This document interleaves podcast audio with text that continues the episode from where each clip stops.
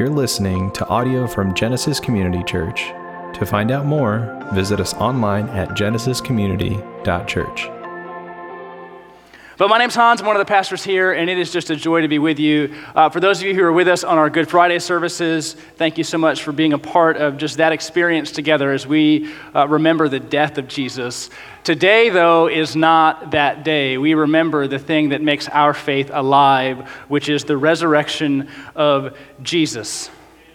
The resurrection of Jesus Christ. And that is what we celebrate every single time that we gather. Uh, the resurrection of Jesus was so significant that the, the, the holy day moved from Saturday to Sunday because Jesus rose on the first day of the week. And so the disciples, the early Christians, began to follow that pattern of gathering in remembering Jesus' resurrection. So if you go, well, why in the world do we gather on Sunday if the Sabbath day is Saturday? It's because we recognize differently the resurrection of Jesus on Sundays. And so that's why we gather on Sundays. That's why we do it. Gather on Sundays because that's the day that we remember that Jesus rose. But really, it is the resurrection that allows for us to do anything that we do. So I want to start this morning by asking you a simple question. Don't answer it out loud. Just answer it, you know, amongst yourselves. But why are you here? Why, why did you come? If you are, and you know, I throw no stones here, if you are an occasional church attender, gatherer, why do you come on Easter? Like, why this day? Right? Because, because it's just one day.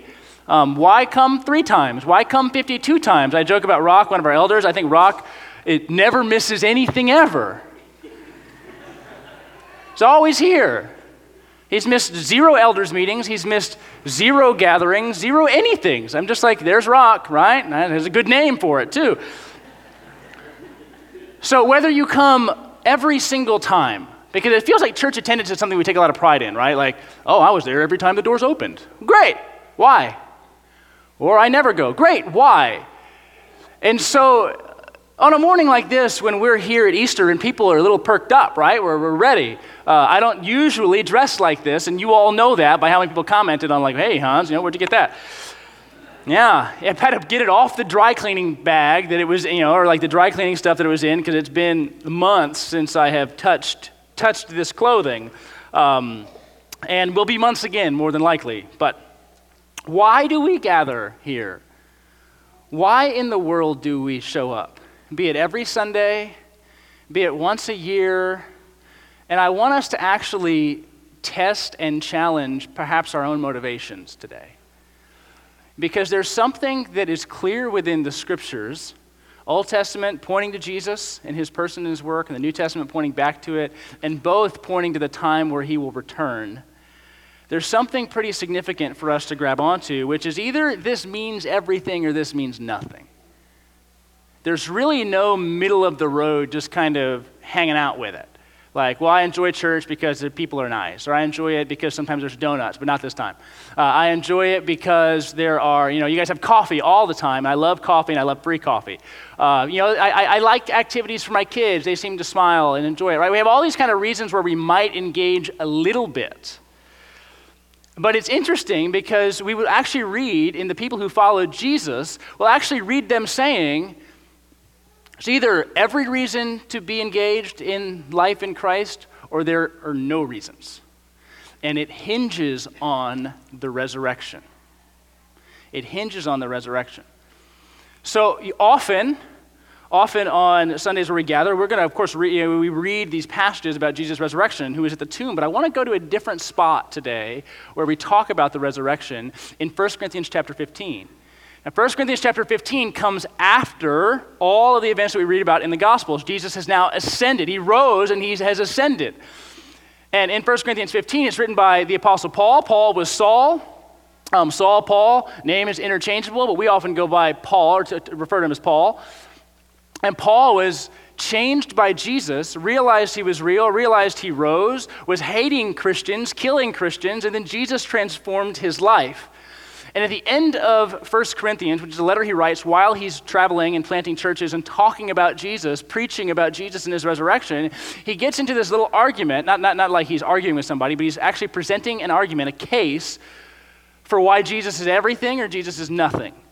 And I think it helps us on a morning like this morning to decide for ourselves either we're in it or we're not. That's what he kind of does. And I love what he says. Well, we're going to start at the very beginning of that passage because I've asked this. I asked this in our members class. We kind of do a little exercise where I ask the question what is the gospel? I'm not going to make you do what we do there, where they actually take some time and write it out, and we share our answers, and we start with answers that we're not sure are right, and we move to answers that we think are right. Uh, because when we say what is the gospel, and we say, well, we're a, you know, Genesis is a, is a gospel centered church, many of us probably have little to no idea what that means. Like, okay, so do you preach Matthew, Mark, Luke, and John every, every time that you're here? Because those are what we call the Gospels, the story of Jesus' life. Uh, but what actually is the message of the gospel, right? Gospel just means good news.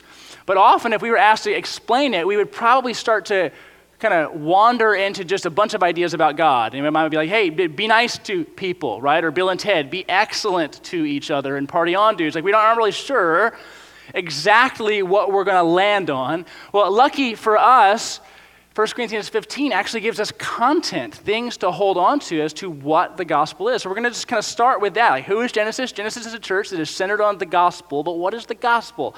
Because we assume we know what we mean when we say that. So let's just start right there at the beginning of 1 Corinthians chapter 15. This is the end of Paul's letter here. And he says this I remind you of the gospel I preached to you. We'll, we'll, pick up in verse 3 here in a second. I preached this gospel to you. I received it. This is the gospel in which you stand and by which you are being saved. You hold fast the word I preached unless you believed in vain. So either believe it or you don't. And if you believe it, it saves. And if you don't, you're not saved. Verse 3 For I delivered to you as of first importance what I also received that Christ died for our sins in accordance with the scriptures if you weren't with us Good Friday, I'd encourage you to go uh, back. We did Psalm 22 that talks about a prophecy of the death of Christ, that Christ died for our sins in accordance with the scripture. These things were spoken.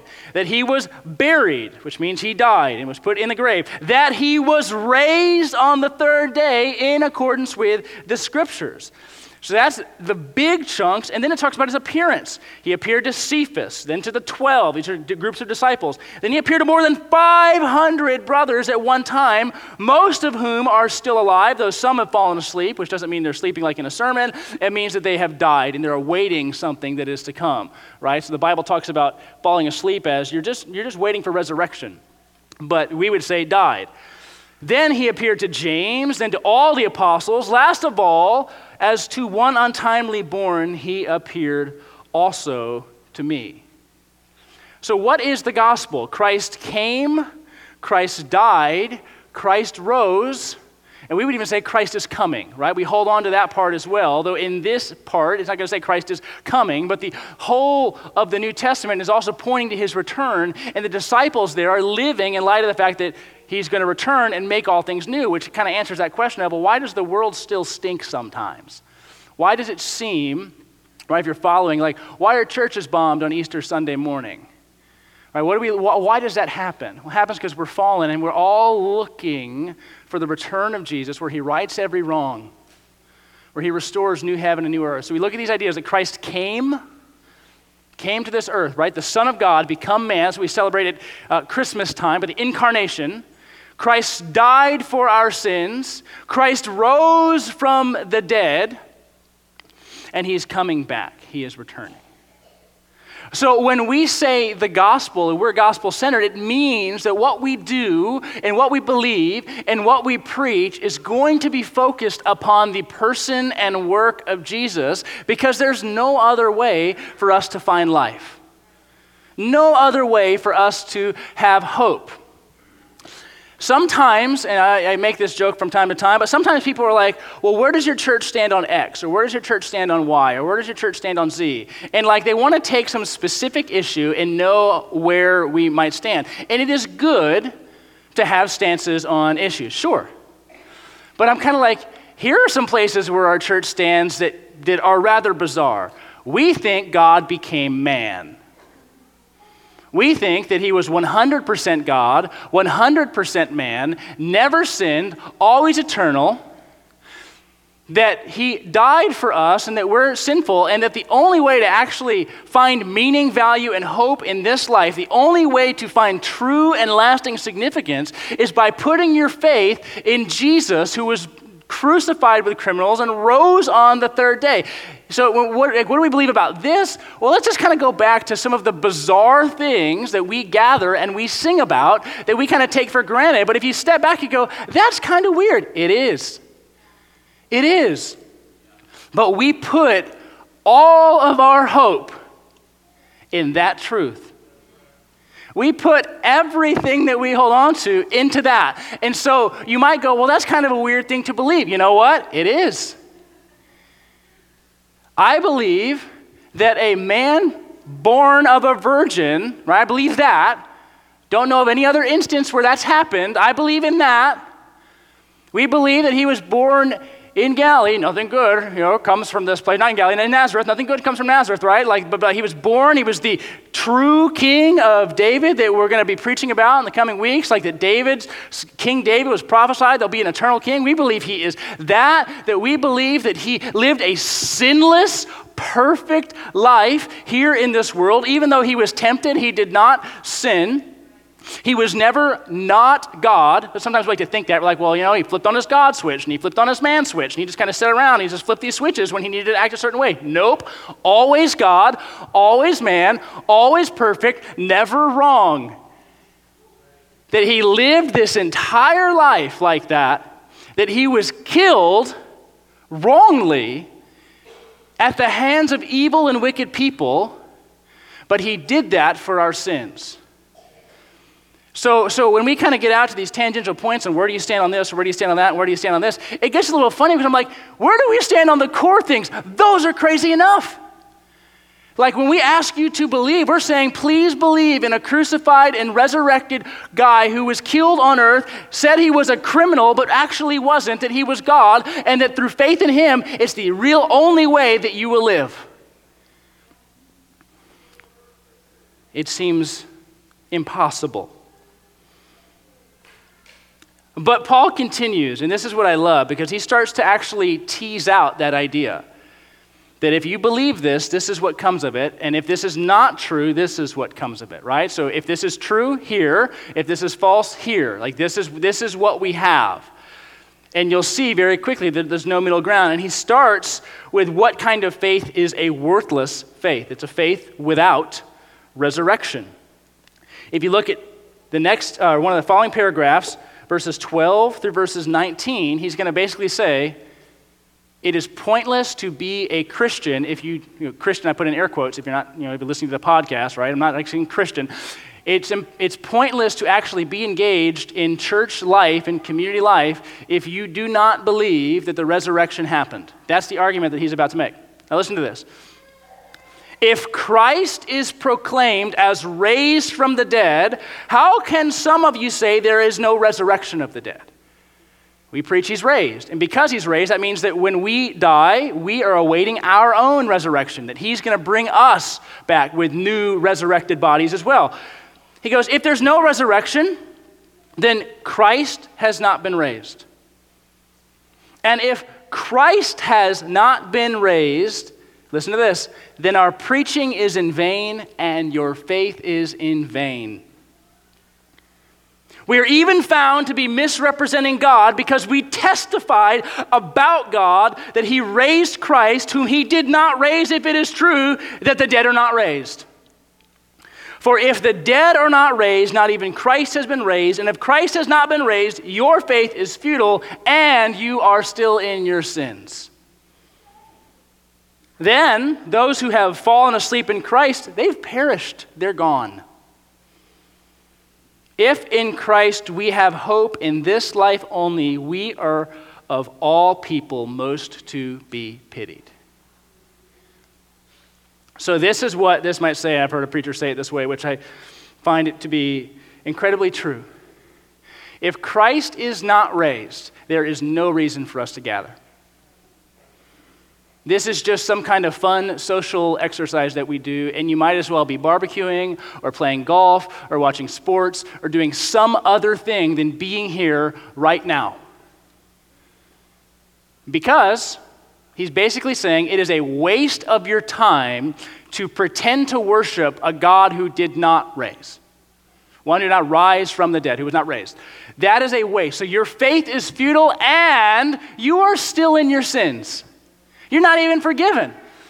So he's essentially going, everything that has happened since Christ resurrected, everything that's happened since his ascension, where all the churches gather week after week after week, 1 Corinthians 15 says that is a pointless endeavor if Christ was not raised. Think of, if that's true, think of all the money that we spend and all the time that we spend and all the energy that we spend and all the things that we go to in the name of church activity that take on zero value because of that. And think of the fact that we are reaching, if, this, if these things are true, that we are reaching for a salvation which we cannot grasp. That we're reaching for a hope that does not exist if Jesus was not raised from the dead.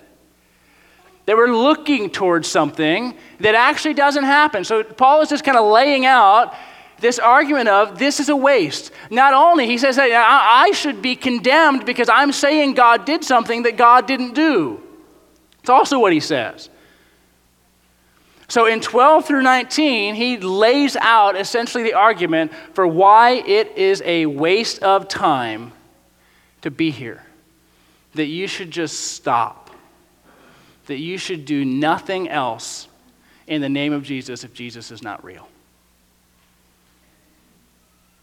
But then you think about all the crazies in life who have gone and died for this Jesus. You think of all the people who have given their lives and their time and their attention, and they have left family and they've left friend and they've left home and they've given decades of their lives to go and preach about a resurrected Jesus amongst people who have never heard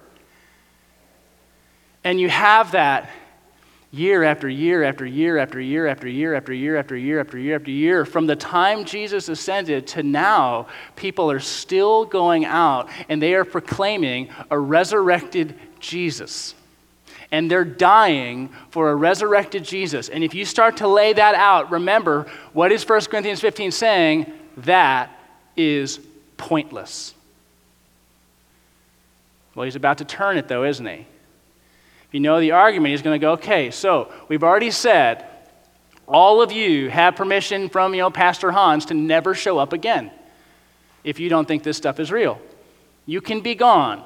And you just write me an email and go, I think the resurrection's fake, I'm out. Okay. You have permission. But you have to hear the rest. He continues, and we're just going to do the next 20, 21, and 22. It's a portion of his argument, but it, it, it gives us the whole idea that he's going after. He says this in verse 20 But in fact, Christ has been raised from the dead. The first fruits, meaning the one who comes first, of those who have fallen asleep. Meaning that because he has been raised from the dead, others who have died in him with faith in him will also be raised when he returns. For as by one man came death, by a man has come also the resurrection of the dead. For as in Adam we all die, so also in Christ shall all be made alive. And so he turns it. He says, if there's no resurrection, everything that we've done has been a sham. Everything we have done doesn't matter. Everything we have done makes no point. You're wasting your time even being here.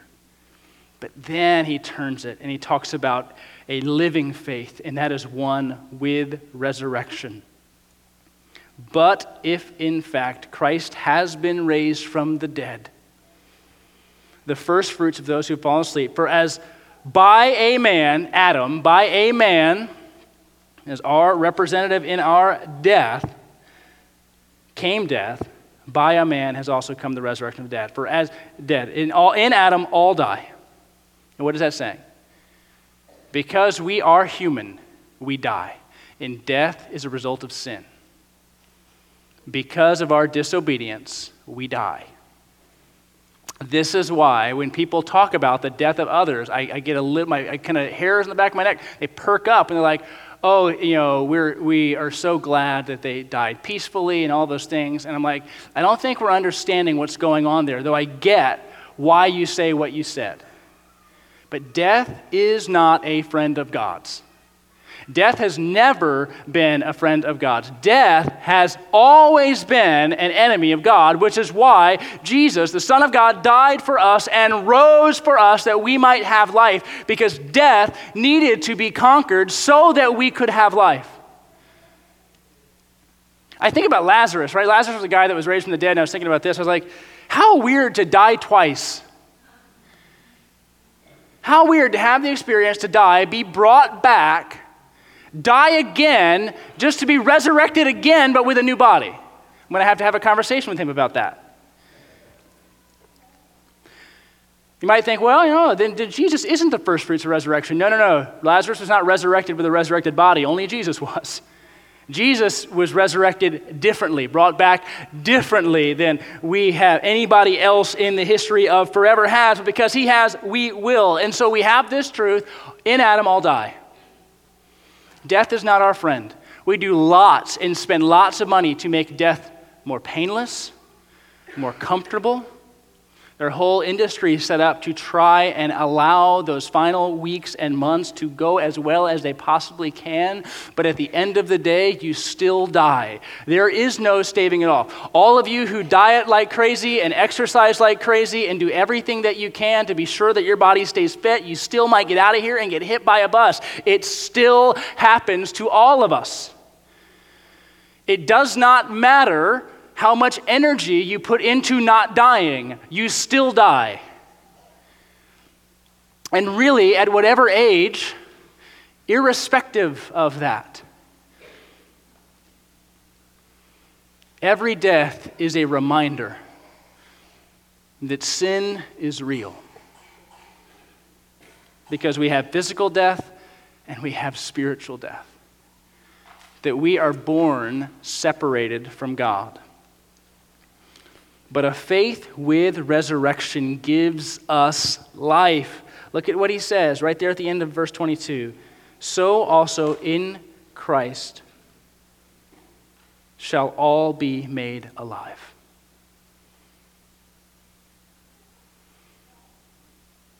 In Adam we die, in Christ we live. So, this is really what gets set up here in these paragraphs in 1 Corinthians 15. We hear the gospel message. This is what happened.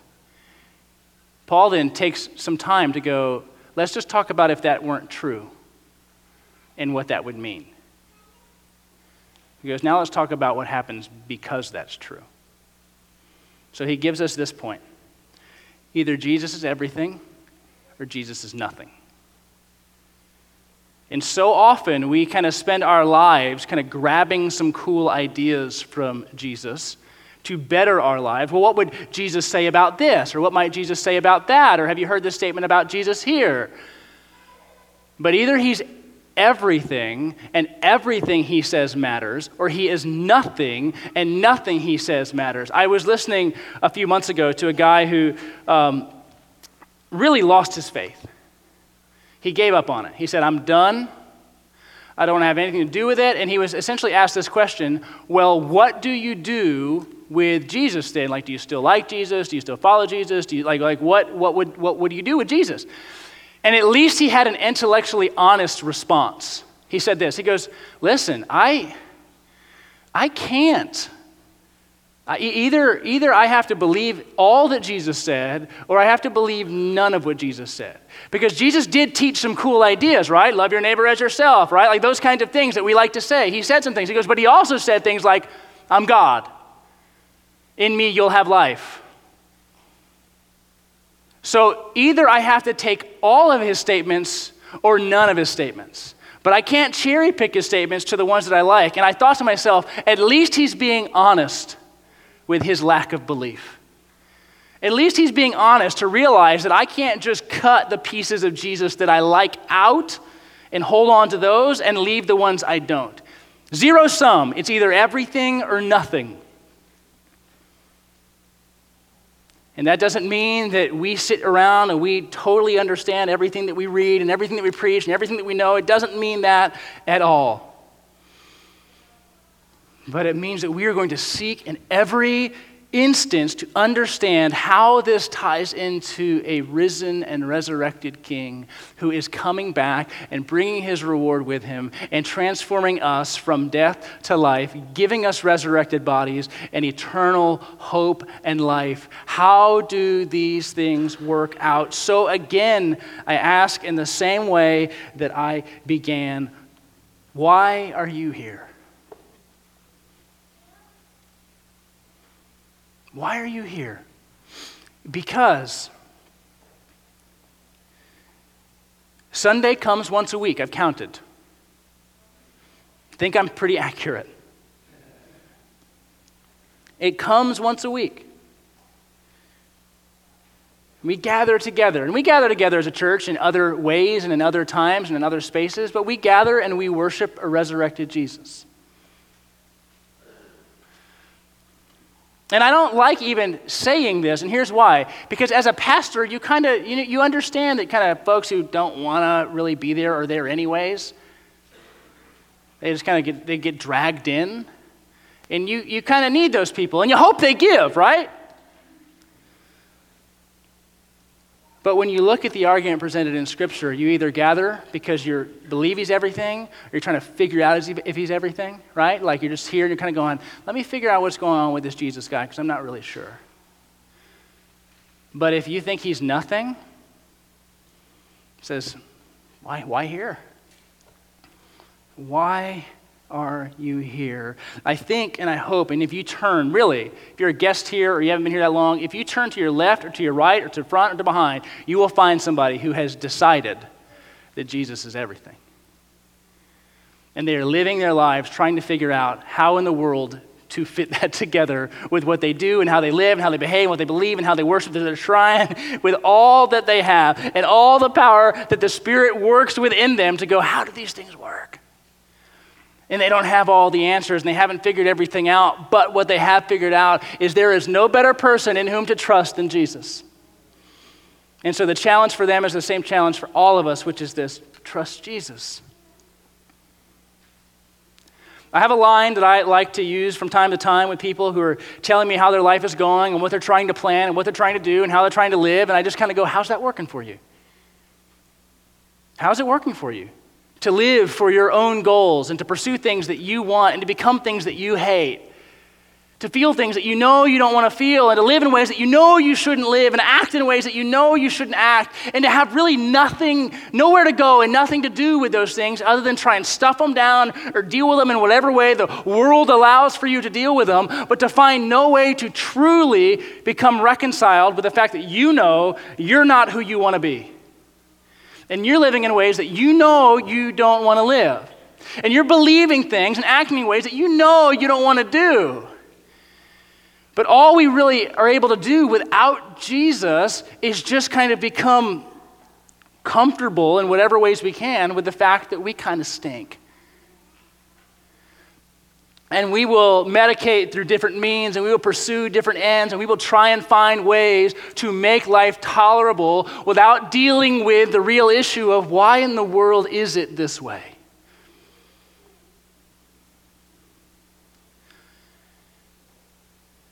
And this is, this is the beautiful thing about our God is through the person and work of Jesus, he says, I do not want it to be that way either. I do not want it to be that way either. I do not want you to be living for yourselves. I do not want you to be living for your own ends. That is only death and hopelessness. I want you to live in life through Christ and what he has done. Because he came and he died and he rose and he is coming back so that we can have life.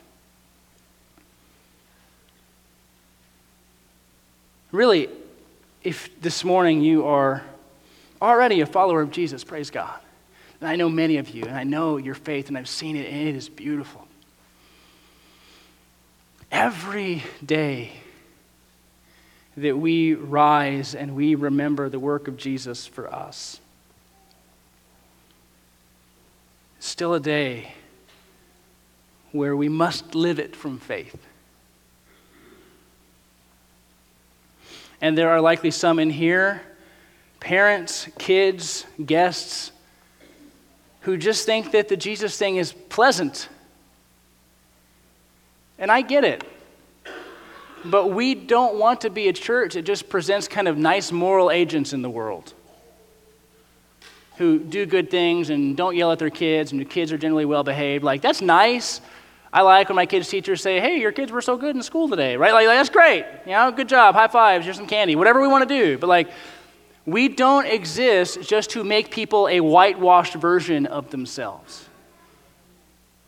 The work that we want to do is a work that we honestly cannot do, which is to see men, women, and children become transformed into new creations in Jesus, where He says, Listen, you think you can do better than me, but I promise you, you can't just give up and let me do the work. And so we gather this morning and we remember because it's Easter Sunday or Resurrection Sunday. And it's funny because as Christians, like we put resurrection in front of everything today. It's like it's Resurrection Sunday, but every Sunday is resurrection eggs. And these aren't Easter eggs, they're resurrection eggs. And um, these aren't like this is resurrection candy, whatever you want to call it, right? Just tag resurrection in front of it and it's okay today. But we gather today and we need to remember this nothing of value happens in this place without the resurrection of Jesus fueling it. Nothing of value happens in this place unless what has been declared is true. We have a value uh, here at Genesis, which is called uh, that we, we want to conform to the scriptures. We want to conform to the scriptures, but essentially we're saying this. We do not want to then go, I, have, I don't really understand this passage and I don't like it, so I'm going to just try and figure out how to remove it. No, we take that as an opportunity to go, okay, I don't really know what's going on here. Lord, can you please make it make sense? Because if you have revealed it in your scriptures, then it is good for me. If you have shown it in your word, then it is good for me and you have allowed for me through your spirit to conform to this, right? To, to change because of what I read, but it only happens because of that initial faith that we have in Jesus because Jesus rose. We preached on Good Friday about the disciples and how they had wandered. To think that we somehow have the strength and the energy to remain by Jesus at his darkest moments was false. And in fact, on Easter Sunday that we talk about, where he is there and the tomb is empty and people are confused, and when he shows up, they're like, Is this the gardener? It's one of the statements made, like, I think it's the gardener. I don't know it's Jesus. And then they know Jesus is here, and they start to run to the tomb, but not all of them run, just some of them run. Because as they're trying to process the fact that Jesus rose, I am sure most of them are like you and me, which is like, uh uh-uh. uh Nope. Did not happen. And then they see him. And I love that statement that Paul makes in 1 Corinthians 15 when he's talking about the gospel, because it talks about his appearance in some detail. Appeared to Peter, appeared to the 12, he appeared to 500, he appeared to me. Because it's not as if Jesus kept his resurrection hidden right? It's not as if, right? He's talking, kind of laying it out. There are people, many of whom, as he's writing this, are still alive that you can go talk to who said, who saw Jesus and would tell you there he was. It would be much more convenient if you were trying to kind of make some kind of lie to be like, and then he appeared to a whole bunch of people, but they're all dead now and you can't talk to them. But he actually goes out of his way to say, no, 500 folks, you can go find most of them. I know their names. I can tell you their addresses or where their kids grew up and rode their bikes down the street. Like we can talk about the people who saw Jesus. Because what's he doing? He's saying, Jesus rose. If Jesus didn't rise, and we have no point, but he did, so we're alive. Friends, either Jesus is everything or he is nothing. And I would beg of you, we would beg of you to trust him today. What does it mean to trust Jesus? We've used this illustration before. I call, I just, it, it is a letting go. I have no other way to really understand it. That faith really has three components. There's information, right? There's information over here. Like there's not, there's something to be understood. Christ died for you, rose from the dead. We'll just call that, right? There's information. Then there's the agreement that that stuff is true. But that doesn't get us the whole way. Uh, Jesus' half brother James, he writes it like this You say there's one God, good, but even the demons believe that. They'll even recognize there's only one God. They see it and they're like, Yeah, it's true, there's only one God, that's fine. Jesus, he rose. Like demons have better theology than most Christians. But then there's this last element that kind of makes up faith, which is trust. So I've heard something. Now just imagine when I give you information, I've heard something, I believe it to be true, and I'm going to trust. I've used this before. Uh, in our old neighborhood, uh, you had to make a difficult left out of it for a while. We were leaving the neighborhood, like it was one way in, one way out for our first couple of years we lived in it. Um, and so we turned left, and if Courtney were in the passenger seat, I would ask her, Are there any cars coming? Right? Are there any cars coming? Because she'd be looking that way, and she'd kind of see, and I'm looking this way. Are there any cars coming? And she would say, Yes or no. She said yes, I would wait. If she said no, I would look. Why? Why? Information, understanding, trust. Right? It wasn't because she's, you know, Courtney. It's because I went, I, if I get in a wreck because my wife said there were no cars and she or I missed it, it's not her fault, it's mine. So if I totally, in every word, trusted everything in that moment, what would I have done? I would have gone. Right? Information, understanding. So often we stop there even when it comes to Jesus. Trust is the moment where we move. And it doesn't mean like a physical movement, it means something. I, I, I call it a release. When Jesus says, I am the way, the truth, and the life, no one comes to the Father but through me. We go, that seems to make sense. But what does that mean for us? if we're to trust that to be true? Well, here's an, an example. That means that everything I understand about what is true, perhaps, or everything I might have thought to be true, maybe it's not as true as I thought it was. Maybe all the ways that I thought would give life don't give life, because Jesus calls himself the life. So, trust in that instance is to release control of what we thought was true and life giving and attach ourselves to Jesus. Everything that we thought was saving and would provide for us hope and endurance our kids, our family, our friends, our name, our job, our money, whatever it might be all of those things in which we trust, Jesus is saying, not what you need. You need me doesn't save, you need me. Doesn't bring hope, you need me. Trust Jesus. Trust Jesus. How do we trust Jesus? We release control of our lives onto Him, recognizing that He is the way, the truth, and the life, that He came, that He died, that He rose, that He's coming.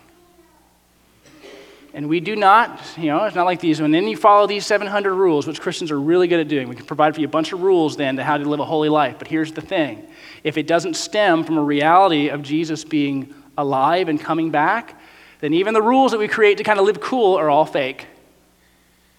All the things that we try and do, and all the things that we believe, and all the things that make us feel Christian are actually worthless if not rooted in what Jesus has and what Jesus has said and what Jesus does. May we trust him because he's alive.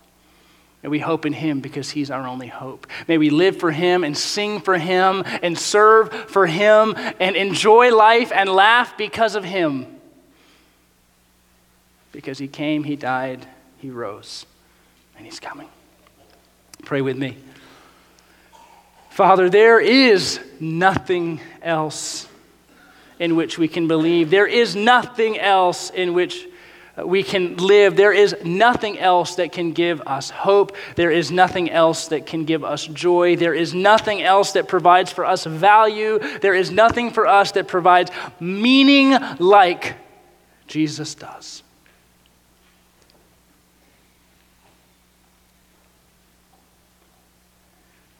We worship a living and resurrected Lord. Who gave of himself for us and who rose for us. To fulfill your will and your desire and your longing, Lord. But Jesus then came, died, rose, and we can have life. It is an obedience that only God could do. It is a hope that only God could bring. It is a life that only God could live. It is a resurrection that only God could do we are alive. Might we put our trust in Jesus this morning and turn from vain ways of believing and vain ways of living and attach ourselves to you. And we pray it in the name of Jesus, the only one who gives life. Amen.